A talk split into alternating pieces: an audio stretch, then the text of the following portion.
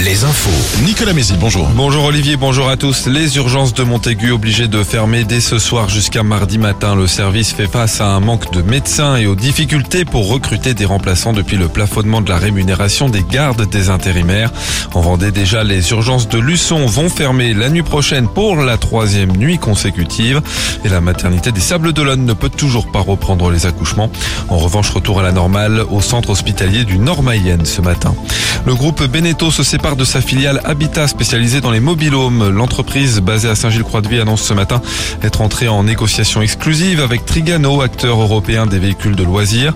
La filiale BIO Habitat de Beneteau compte plusieurs sites en Vendée, d'autres ailleurs en France mais aussi en Italie et emploie plusieurs centaines de salariés. L'ensemble du personnel français et italien serait repris par Trigano. Les trois suspects accusés d'avoir siphonné des milliers de litres de carburant sur des aires d'autoroute et dans des entreprises en Vendée, en Loire-Atlantique et en Ille-et-Vilaine seront jugés le 23 juin prochain. L'un d'entre eux a été placé hier en détention provisoire. Une instance pour le rattachement de la Loire-Atlantique à la Bretagne va voir le jour. Près d'une trentaine de collectivités favorables à une consultation citoyenne sur ce sujet se réunissent aujourd'hui à Nantes au château des Ducs de Bretagne. Il y a cinq ans, une pétition avait réuni plus de 100 000 signatures en Loire-Atlantique pour la tenue d'un référendum. En basket, la 32e journée de l'élite s'ouvre ce soir. Avec le déplacement de Cholet à Fos-sur-Mer, ce sera demain soir à domicile pour Le Mans.